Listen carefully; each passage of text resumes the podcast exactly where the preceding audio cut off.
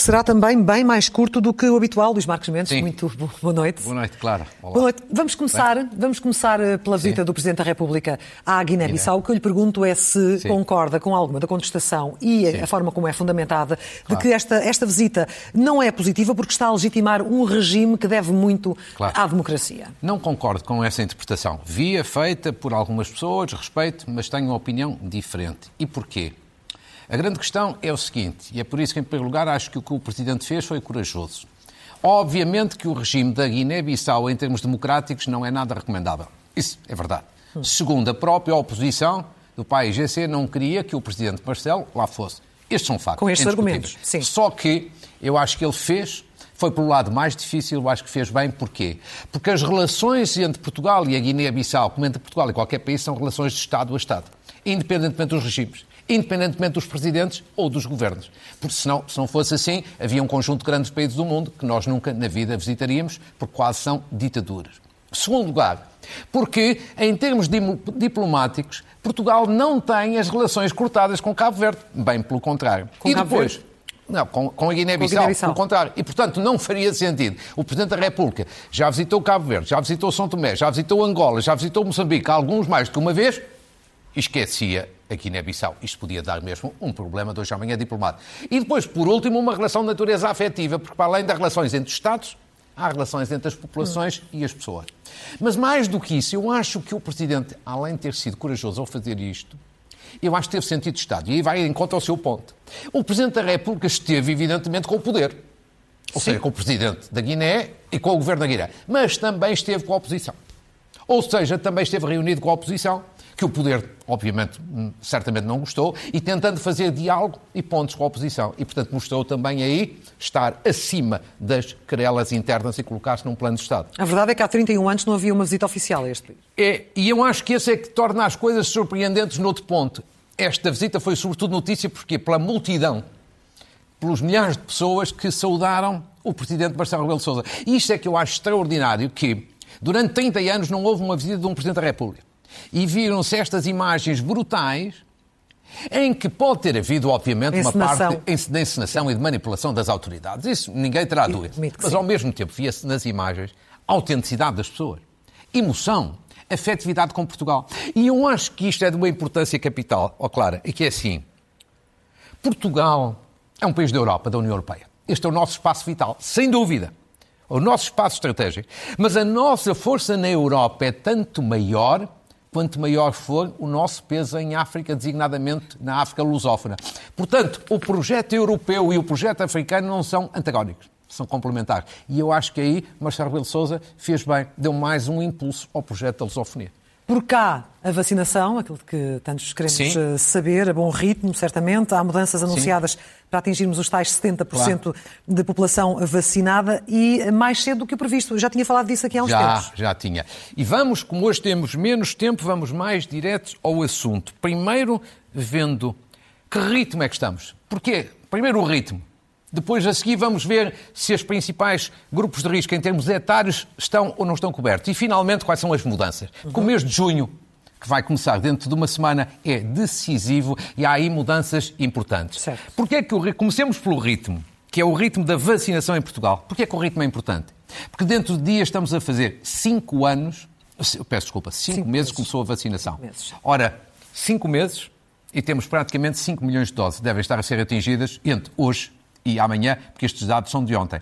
Com 3,3 milhões de pessoas com uma dose e 1 milhão e 600 mil pessoas com a vacinação completa. Portanto, está tudo a decorrer em bom ritmo. Aos fins de semana com mais gente, mas também com muita gente, com muitos milhares durante eh, a, a semana. semana. E, portanto, temos aqui um balanço que eu acho positivo de 5 meses. Sobretudo porque nos primeiros meses tivemos poucas vacinas. E muitas vamos ver. dúvidas. E muitas dúvidas no ar também. Sim, claro. Pou- pouca Agora vamos nisso. ver por faixas etárias, sobretudo as três faixas etárias que são grupos de risco. Veja bem, 80 anos, 90%, 96% vacinados. Entre os 70 e os 79 anos, 95%. E agora está a acabar, digamos assim, em grosso modo, a- ali a faixa etária entre os 60 e os 69 anos. Está nos 83%, portanto, na próxima semana chegará ou ultrapassará mesmo os 90%. O que é que isto aqui é importante? Primeiro ponto que eu chamaria a atenção é que é aqui neste setor basicamente até aos 60 anos, que há o grande número de mortes por Covid. Claro. 96% estabeleceram- estabeleceram-se aqui no passado. Portanto, no momento em que estas pessoas estão vacinadas, a doença pode continuar a existir, mas já não tem o risco que tinha. Segundo dado, as pessoas dizem, ah, e eu também digo, está quase toda a gente vacinada. Mas atenção a uma coisa, e é um apelo que eu fazia às autoridades. Está quase toda a gente, mas falta o quase. Em todos estes setores ainda há algumas pessoas que ainda não estão. E que estão ansiosas. E que querem ser. E, portanto, tem que se fazer um esforço para ir ao encontro dessas pessoas. Um bocadinho pescar à linha, com todo o respeito, porque são poucas, mas são pessoas. Os tais E depois- 5%, o- a tal, a tal pequena porcentagem que, É. faltava ali É. até aos 100%. Agora vamos ver o futuro.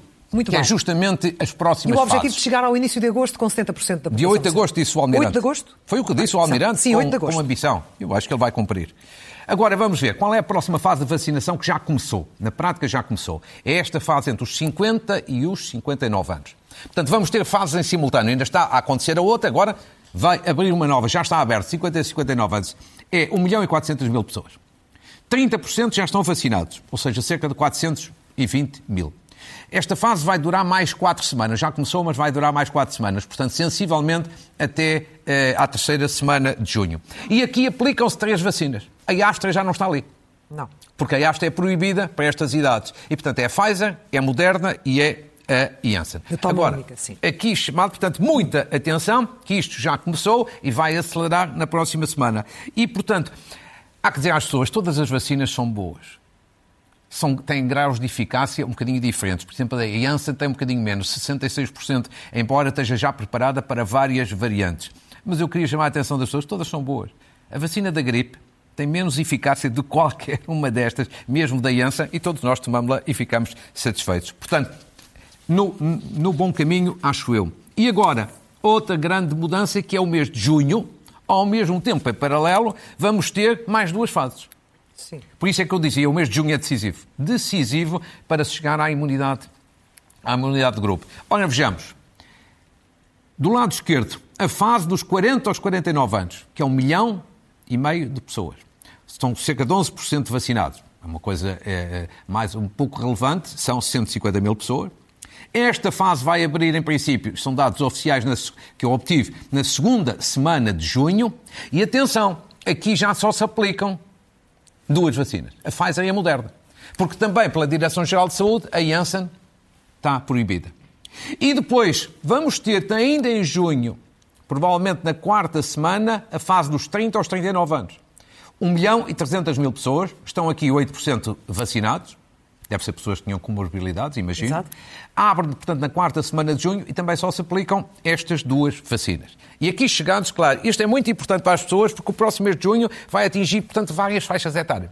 E as pessoas aqui perguntam, mas porquê é que agora vamos ter várias fases em simultâneo? Porquê? Duas razões. Primeiro porque está, acabou, digamos assim, aquela fase de proteção dos mais velhos Os mais frágeis. dos mais frágeis, aqueles que tinham mais risco. Acabou essa fase, ou está prestes a acabar. Quando a gente diz acabou, está prestes. Há- Ficam sempre alguns que terão que ser tratados logo a seguir. E, portanto, como há agora uma grande quantidade de vacinas, vai-se alargar o leque também às outras pessoas para, por um lado, atacar mais fortemente o vírus. Quanto mais gente vacinada, melhor. Segundo lugar, para não perder vacinas. É que, como elas se aplicam uns aos setores etários ou outros, se não, for, não houver aqui esta coordenação, acaba por perdermos vacinas. E, portanto, eu acho que isto é, é de facto aqui, aqui avisado. Sendo que ainda temos aqui uma com limitação de idade, é? que é a Sim, criança. sendo que há aqui um ponto que é o da Janssen. Eu julgo que a questão da Janssen, que é a vacina Johnson Johnson, que foi proibida aba- abaixo do, eh, dos 50 anos, Uhum. e eu acho que as nossas autoridades deviam repensar um bocadinho esta situação. Eu não sou especialista, mas queria apenas Mas aqui refletir. Olha, na União Europeia só há três países que têm restrições. Portugal, Irlanda e Luxemburgo. Só três países. E a Irlanda está a rever as restrições que tinha introduzido. Há alguns que resolveram não utilizá-la, mas são poucos. Mas em 21 países ela utiliza-se sem restrição. Em 21 países da União Europeia. E, portanto, além do mais, com o mecanismo que o Governo tinha introduzido, lembras temos falado, para se as pessoas quisessem, sei, voluntariamente, parece que não está, nem vai ser aplicado. Portanto, devia repensar-se, porque a EMA, a Autoridade Reguladora Europeia, disse que não havia problemas, só três países é que têm restrições e estão a revê-las. E sabe qual era, a, qual era a grande vantagem, o grande benefício? de haver aqui uma revisão é esta. é que a imunidade de grupo que está prevista, os tais 70% da população, atingir no dia 8 de agosto, podia-se atingir um mês antes. Um mês antes? Ou um mês antes. É só fazer contas. É só fazer contas. De outra maneira, nós vamos perder uma quantidade imensa de vacinas da Janssen, que ainda por cima tem esta vantagem que é uma única toma. Eu não sou especialista, mas acho que os especialistas deveriam refletir e repensar fica, nisto. Fica esse apelo. Fica esse apelo. Para fecharmos este tema, este foco de preocupação com Lisboa. Com Lisboa, é razão para tanto? Com Lisboa, eu acho que temos um pequeno problema em Lisboa, nada de alarme nem de dramático, mas é um problema. O que é que é? Eu acho que Lisboa, dentro de dias, na próxima avaliação, vai passar à situação de alerta. Hum. Porque neste momento que estamos aqui a falar, já atingiu já atingiu os 120 casos por 100 mil habitantes. Já atingiu. 120 casos por 100 mil. Já, neste momento é que estamos aqui a falar. E vai-se agravar ainda nos próximos dias, porque a consequência dos festejos do Sporting, obviamente, que vai reforçar esta situação. Ao que apurei, estes problemas de novos casos colocam sobretudo nas freguesias do centro de Lisboa e nas faixas etárias entre os 20 e os 40 anos. A gente pensa logo, obviamente, Sporting e naquelas juventude que, que ali estava. Há uma boa notícia que é a situação nos conselhos vizinhos está controlada, portanto não há uma contaminação para os conselhos vizinhos. A outra boa notícia é que já hoje houve uma reunião, como aqui foi dito, na Câmara de Lisboa para mais destaja. E depois há que dizer às pessoas, nada disto é bom, isto não tem consequências na saúde pública, porque as pessoas hoje em dia estão, estão vacinadas e a incidência em geral é baixa. Agora, tem evidentemente uma consequência na imagem. Para Lisboa e para a imagem do turismo em Lisboa, isto não é bom. E como temos que concluir, deixe-me só Sim, dizer, já que falamos em turismo, o CEF, o Serviço de Estrangeiros e Fronteiras, que é importante nos aeroportos, uhum. anunciaram os seus sindicatos greves para as próximas quatro ou cinco semanas. Uhum. Quer dizer, quando estamos a recuperar o turismo, mais turistas a entrarem, cada vez eh, aqui a hipótese de podermos recuperar o tempo perdido, duas ou três greves ou duas ou três semanas de greve, aqui pode ser uma calamidade. Pois. Uma calamidade. Eu faria um apelo. Não quero meter-me nas questões que nem conheço, não é disso que se trata mas talvez um apelo aos sindicatos e um apelo ao Ministro da Administração Interna para negociarem, para dialogarem, para fazerem ponto, para pensarem um pouco no interesse nacional, porque neste momento uma pancada no turismo Acho que é tudo aquilo que aquilo nós não que não, precisamos. Que não deseja, não é? Esta semana prosseguiram as audições eh, parlamentares aos grandes vedores no novo banco. Também ficou indignado com esta nova audição eh, de Nuno Vasconcelos? Eu só não fiquei indignado, porque eu já não me indigno com nada, já tinha falado deste assunto aqui há, há duas semanas. de algo assim? Sim, já estava, conheço um bocadinho com a Casa Gasta. Agora, devo dizer que acho que as pessoas deviam indignar. As pessoas em Portugal indignam-se muito com os políticos, mas deviam se indignar também com estes senhores, porque foi Muniz da Maia, foi Gamaleão, foi Luís Filipe Vieira, foi agora Nuno Vasconcelos, talvez o pior de todos, porque acha que ainda lhe devemos dinheiro a ele, nós a ele, e eu acho que as pessoas se deviam indignar.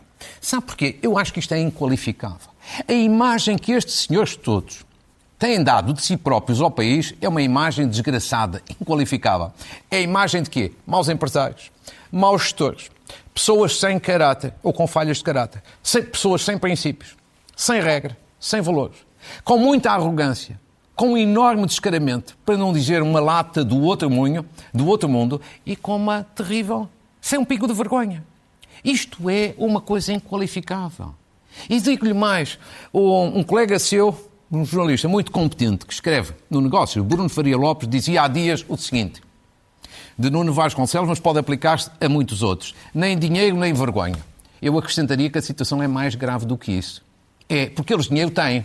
As empresas estão na falência. As dívidas, os calotes estão lá no banco e o Estado a pagar por trás. Mas eles estão todos bem na vida. Mas dá uma imagem de inimputáveis. Não, não mas eles estão bem na vida, eles não têm dificuldades financeiras, até vivem em grande à francesa e, portanto, é uma falta de vergonha, são quase in, inimputáveis, de facto. E as pessoas devem se indignar com isto. Agora, para que isto não seja tudo mal, uma homenagem aqui aos deputados que têm estado muito bem. Em particular, Mariana Mortágua e Cecília Meireles, duas deputadas competentíssimas, mas todos têm feito um bom trabalho, e o Presidente Fernando Negrão, que da última vez, na última comissão, esteve como deve ser, com autoridade e com firmeza. Avançamos. Ranking das escolas. Entre o privado e Sim. o público também não concorda com este tipo de avaliação? Não, concordo. Quer dizer, eu, eu, sou favorável aos rankings. Ah. Fizeram agora 20 anos e sou muito, muito favorável aos rankings. Nasceram há 20 anos por pressão eh, muito da imprensa e por uma decisão corajosa do Ministro da Educação de então, Júlio Pedrosa, eh, mas são muito importantes. Agora, já lá vamos. Eu diria o seguinte: são muito importantes porque é melhor ter informação do que não ter. É melhor na transparência e a opacidade. Agora, tem que ser lidos com muita cautela. Porquê é que é lidos com muita cautela? Nós devemos ser honestos e justos. Primeiro, porque comparar uma escola pública com uma escola particular, assim sem mais, é muito injusto. Porque numa escola pública, numa escola pública entram todos os alunos, designadamente de classes vulneráveis, classes baixas, com ambientes familiares, mesmo muitas vezes, muito complicados. Ao passo que uma escola privada só entram, de modo geral, jovens vindos das classes alta ou média e alta e, e de um bom meio familiar. Ou seja, é mais fácil boas notas em alunos na escola privada do que na escola pública. Depois, nas escolas públicas, tem que entrar todos por igual, não há distinções. Mas as privadas podem selecionar, podem escolher e tendem a escolher os melhores, evidentemente. Mais, Sejamos francos, todos conhecemos situações destas. Mas um colégio privado, quando a dada altura, a meio do ano, vê que um aluno não está a ter bom aproveitamento, encontra a forma dele sair. Para quê? Para não prejudicar os seus rankings. Ou seja, há situações, de facto, aqui de alguma desigualdade. Mais ainda, por exemplo, abandono escolar. Há, há, há 20 anos, quando começaram estes rankings, a taxa de abandono escolar era na ordem de 40% ou acima disso. Neste momento, números do primeiro trimestre está em 6,6%. É ótimo, 6,5%. Bem, baixou e, obviamente, estes alunos que antes saíam da escola, regressaram à escola, estão na escola pública, evidentemente, Sim. mas são vulneráveis. Portanto, isto são as coisas, as cautelas que nós devemos ter para sermos justos e rigorosos. Sobretudo, claro, por isto. Porque senão você tem aqui um problema que é muito enganador e é muito injusto, que é de pensar que os professores bons estão todos no privado e os maus estão no público. Isto é, verdade. Isto não, não é verdade. que há aqui uma, acho, acho, que se torna óbvio que há aqui uma falência também, muitas vezes, Sim. na escola pública, quando pensamos, por é, nos computadores Ora, é anunciados é em abril do ano passado isso, e ainda estão milhares por chegar às escolas. Isso é o ponto é? importante que é assim. Há uma falência tendo, do Estado também. Tendo em atenção estas reservas para sermos justos, o que eu tenho a dizer é duas ou três conclusões primeiro. Mesmo assim, os rankings são fundamentais. Olha, permitem comparar desde logo escola a escola. Uhum. Permitem comparar a evolução de uma escola pública ao longo de 5, 10 ou 15 anos. Ou de uma escola privada ao longo de 5, 10 ou 15 anos. Permite também já hoje ver a evolução de um jovem. Num, durante um ciclo. Ou a evolução, também já é esse indicador prevê a evolução de um jovem das classes mais baixas. Mais baixas. Portanto, isto é bom. Agora, há uma coisa que tem que ser dita, que esta é a parte que o Ministério da Educação não gosta de ouvir. Apesar destes atenuantes que eu falava há bocadinho, não há dúvida que há uma degradação do ensino, ensino público, público, em Portugal nos últimos anos. Ou seja, o ensino todo melhorou, mas o privado melhorou muito mais do que o público. E o público, de facto, está a perder aqui qualidade, e isso é mau para os alunos, porque a escola pública é fundamental para garantir a igualdade de oportunidade. Isto é fundamental também para os professores. Oh, claro, por isto. Às vezes, um professor do ensino público tem mais esforço claro. a conseguir recuperar um aluno vulnerável e dar-lhe uma nota de 10 do claro. que às vezes um professor a dar 15 ou 16 um num colégio privado. E, portanto, nós não podemos considerar que os bons professores estão de um lado e os maus do outro, porque todos são, de um modo geral, bons professores. Exato. Para fechar, dois minutos para falar do PSD e de uma semana um bocadinho complicada. O que é que, o que, é que acontece? Não, não consegue descolar nas sondagens? Quer dizer, o PSD é teve uma semana horrível, sobretudo o Rui Rio, porque foi uma sondagem a dar-lhe mínimos históricos, críticas de Cavaco Silva, críticas de Alberto João Jardim, uma meia divergência com David Justino, eh, aí por causa do Chega e, e, uma, e uma conferência. Quer dizer, significa que isto há um mal-estar. E porquê que há um mal-estar? Do meu ponto de vista, por duas razões. Uma é um problema de natureza estratégica. Com esta ideia que se criou publicamente, é uma percepção pública, de que o PSD está a aproximar ou se aproximou do Chega, Chega. obviamente que isto cria mal-estar. E cria mal-estar e cria um outro problema. É que o PSD está desta forma a entregar de mão beijada o centro ao Partido Socialista. E os eleitorados moderados do centro não votam no PSD. E sem os eleitorados moderados do centro não se ganham eleições. Portanto, isto eu acho que é um erro que envenena a vida do PSD. Qual é o outro problema? O outro problema é a falta de causas. Muita gente que não gosta do governo, que não está contente com o governo, que não está satisfeita com o governo, diz: mas quais são as causas do PSD? Onde é que eles são diferentes? O que é que eles podem fazer de melhor? E é, faltam causas. E até lhe deixe-me dizer-lhe aqui de uma forma muito breve. Não era difícil ter causas, do que alguns exemplos. A causa da defesa da classe média. Quem é que em Portugal defende a classe média? Fustigada por impostos, taxas e taxinhas? Ninguém. Porquê é que o PSD não, não agarra esta causa? Segundo, a causa das pensões de reforma. Um estudo da Comissão Europeia recentemente disse que daqui a 20 anos, repito, daqui a 20 anos as nossas pensões de reforma vão ser metade do que são hoje. Porquê é que o PSD não agarra, não agarra uhum. esta causa? Que é a causa dos jovens de hoje, mas também das pessoas de 30, de 40, de 50 anos. Veja bem, outro exemplo, competitividade das empresas, crescimento dos salários. Um outro estudo muito recente veio dizer que 60% dos nossos trabalhadores ganham menos de 800 euros. Sim. Menos de 800 euros. Ou seja, sem criar riqueza, sem crescer muito mais do que crescem os outros países, nós não conseguimos ter salários mais altos. O governo, obviamente, já mostrou que não tem políticas neste sentido. Porque é que o PSD não arranja? Não agarra estas causas? Esta parte não é difícil, dá trabalho, eu sei, mas isto é importante. E aliás, é o próprio. O próprio deixe-me só, já agora. Diz... Na convenção do Bloco se falou disso, não é? Deixe-me dizer também sobre o Bloco de uma forma muito brava. Para o, Bloco, o Bloco verdadeiramente fez uma convenção para formalizar a sua passagem à oposição. Eu acho que já tinha passado à oposição com o voto de conta no orçamento eh, no final eh, do ano passado. Acho que agora formalizou, portanto a geringonça fica eh, amputada. Não me parece que o Bloco vá viabilizar de maneira nenhuma o próximo orçamento. Agora, há uma coisa que é engraçada. Bloco, PS e PCP. São tudo partidos à esquerda. Mas eu acho que estão todos felizes com a ideia do Bloco deixarem a geringonça e passarem à oposição. Porque o PS não gosta do Bloco, o PCP também não gosta do Bloco e o Bloco já percebeu que o seu caminho mais útil do ponto de vista estratégico é a oposição. Portanto, são todos de esquerda, mas não estão bem uns com os outros. Uns com os outros. Muito e bem. como temos que temos concluir, que... só queria mostrar aqui um livro muito rápido, que é uma originalidade. Eu falei há bocadinho de Alberto João Jardim, sim, certo? Sim. Agora é diferente. Ele vai publicar um romance um romance. romance chamado A Senhora e a Ilha, editado pela Casa das Letras, que é a Maria Inês, num diálogo permanente com a Ilha da Madeira, sobre alguns temas muito interessantes, sobretudo para a Madeira e também, e também para, o, para o país. Agora, numa linguagem romanceada que é bastante mais interessante. É interessante. Parabéns ao Dr. Alberto João Jardim por se envolver agora nesta nova aventura Como é que se chama? literária. A Senhora e a Ilha. A Senhora e a Ilha. A, senhora, a senhora que eu já li chama-se Maria Inês. Muito a bem. Ilha é a Ilha da Madeira. Muito bem. Luís Marcos Mendes, claro. hoje ficamos por aqui. Um gosto. Obrigada. Até ao próximo domingo. Obrigado.